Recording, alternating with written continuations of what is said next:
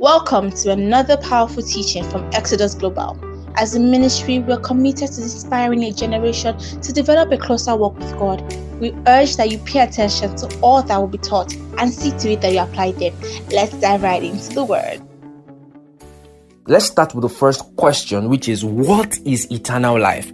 Now, don't assume you know what eternal life is, all right? Because you see, the Bible tells us in First Corinthians chapter 8 and verse 2 that if any man think he knoweth anything, he knoweth nothing yet as he ought to know. So there is a place for improved learning. There is the place for increased learning. All right. So we can get better at the things we think we know, right? So don't assume you know what eternal life is. Let's go to the scriptures and let's be diligent students of scriptures as we find out what does the Bible have to say about what eternal life is.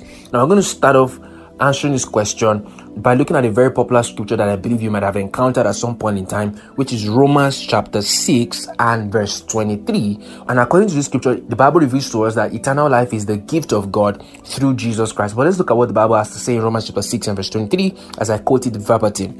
Right, the Bible says, For the wages of sin is death, but the gift of God is eternal life through Jesus Christ our Lord. So you see that in answering the question, What is eternal life? we can find the answer from this verse, Romans chapter 6 and verse 23, that eternal life is the gift of God through Christ Jesus. Let me read the scripture again. Romans 6 23.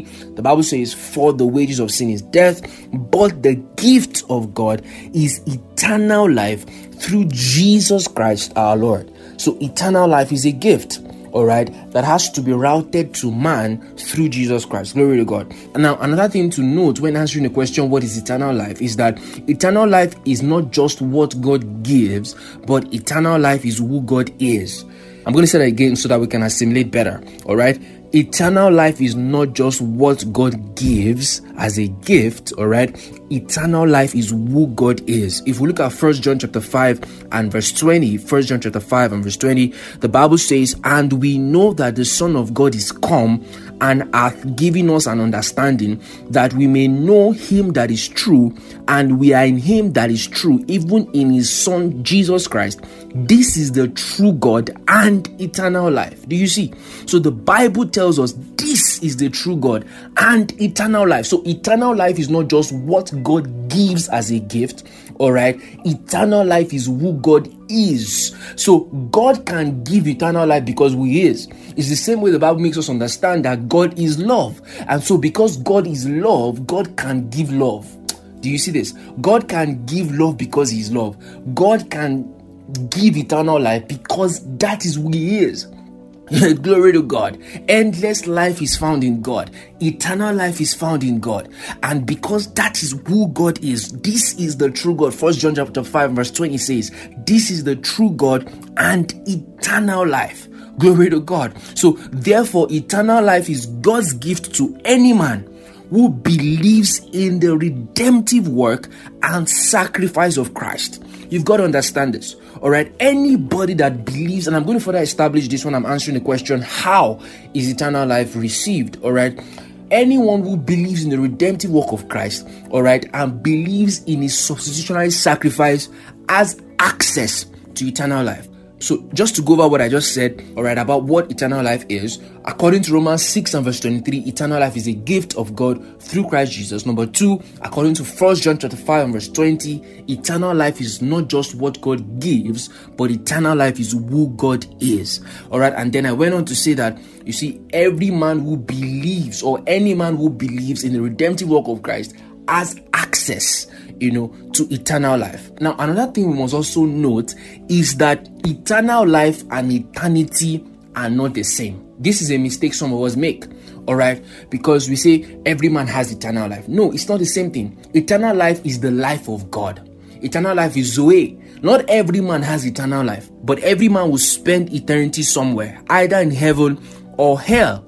However, only those that are born again and continue to walk with God have access to eternal life here on earth and even in heaven. Do you see this now? So, every man does not have eternal life. Only those who believe in Christ Jesus and continue a progressive walk with Him have access to eternal life here on earth and even in eternity. Glory to God. The Bible says in First John chapter 2 and verse 25 that this is the promise that he has promised us, even eternal life. So the promise of eternal life is for a type of people, it's for those that believe, you know, on the name of Lord Jesus, those that believe in the redemptive work of Christ, those that believe that God sent his son to die for our sins and that we might be reconciled unto God through him. You know, those that believe on the name of the Lord Jesus, those that believe in Christ, have access to eternal life. Those that continue that work with the Lord have access to eternal life, not just here on earth, but also in eternity. Glory to God. Now, having said that every man will spend eternity somewhere, whether in heaven or in hell, we must also understand that it's not God's desire for any man to perish. Alright, the Bible makes us understand this according to Ezekiel chapter 18 and verse 32, and also in 2 Peter chapter 3 and verse 9. So, God does not desire for any man to perish. This is why He offered the way out all right? He offered a way out by the offering of the gift of eternal life to anyone who comes to him through jesus christ. Glory be to god. So eternal life is a gift that god wants to give to anyone who is willing to believe in Christ Jesus, to believe in that which Christ has done for the redemption of mankind, in that which Christ has done to reconcile man back to God. Anyone who is willing enough to believe in that sacrifice and to receive Christ, all right, has access to this gift called eternal life. Glory to God. I remember eternal life is not just a gift, but eternal life is who God is. So you don't just have access to the gift of eternal life when you believe in the Lord Jesus, but you also have access to God who is eternal life in himself. Eh, isn't this beautiful? You see, if we go to John chapter 10 and verse 10, when Jesus was talking about his assignment, he said, The thief cometh not but for to steal, to kill, and to destroy. But Jesus said, I have come that you may have life. So he, he was trying to say that, see, this is the very reason why I came.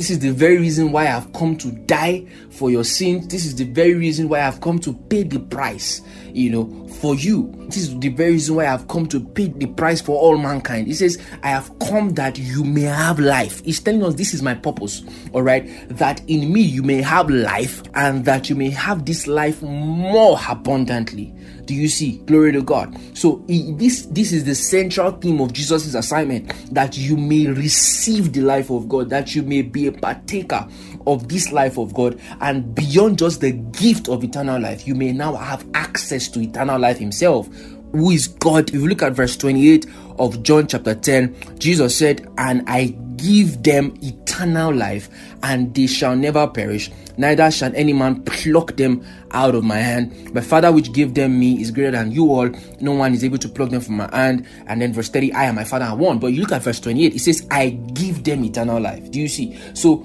this is the central message of Jesus' assignment, which is that we may have life. He said, I have come to give life. And so if Jesus is the giver of eternal life, who is every man is expected to be? Every man is expected to be the receiver of this life of God. Glory to God. Hallelujah. Glory to God. If we look at First John chapter 4 and verse 9, First John chapter 4 and verse 9, we're just trying to establish what is eternal life. Don't forget. All right, First John chapter 4 and verse 9, the Bible says, In this was manifested the love of God towards us, because God sent his only begotten Son into the world. Why? He says, That we may live through him. This is so powerful. It says that we may live through him. It means that anyone who is not in Christ has not really started living. Because real living, real living is found only in Christ. You've got to understand this. That's what this text is trying to say. Let God be true and every man be a liar. You see, a very key principle in Christian devotion is that we hold on to the integrity of God's word. All right, we, God's word has the final authority. So, what does God's word say about eternal life? The Bible tells us, according to First John 4 and verse 9, which I just quoted, that in this was manifested the love of God towards us, because that God sent His only begotten Son into the world, that we may live through Him. Real living is found only in Christ. Until you are in Christ, all right, you have really not started living according to God's perspective of living. Do you get this now? You know, according to God's perspective of things, real living starts when we receive the Lord Jesus Christ into our lives.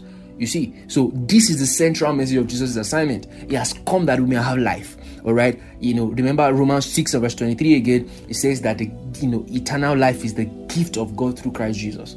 Eternal life is the gift of God through Christ Jesus. Glory to God. So you see, for the man who is born again, and if you are that man, Christ has become your living reality. Yeah, Christ has become your living reality. Why? Because he does not only just live in heaven now, but he lives in you. Oh, glory to God. He lives in you. Can, can you say that after me? That Christ lives in me. Yeah, I want you to say it about three more times so that it sinks in. Can you say it three more times? Christ lives in me. Yeah, let's do that two more times. Christ lives in me. And the last time, Christ lives in me. Yeah, that's your reality. Christ is your reality. Real living is found in Christ. You see, there is nothing to envy. You see, as believers, we have nothing to envy from the world. You know, we have nothing to envy from those who are still living in sin, those who are still living in the flesh, those who are still living in the world because we have something that is much more precious. We have someone who is way more precious. We have eternal life. Oh, glory to God. We have the life of God. We have a living hope. Glory to God. Glory to God. You know, there is this common saying that when there is life, you know, there is hope, right? But you see, it's not just about being alive now in terms of physical existence, you know, but for us, the reason we have hope is not just because we are physically alive, but because we are spiritually alive as well. So, because we have the life of God, we can face tomorrow. Because we have the life of God, we have hope. Glory to God. Christ lives in me and I live in him. Woo! Glory to Jesus. Woo! Glory to Jesus. So, having received Zoe, it makes my physical living, my physical existence, my daily life worth living. it makes my daily life worth living. Isn't that powerful? That because I have the life of God, my physical life makes sense. My physical life is worth living. I can tell you this is the testimony of my life. You know, when I received the Lord Jesus Christ as my Lord and Savior, my life began to make more sense. My life began to take shape. My life began to have more meaning. Yeah. So, real living is found in Christ.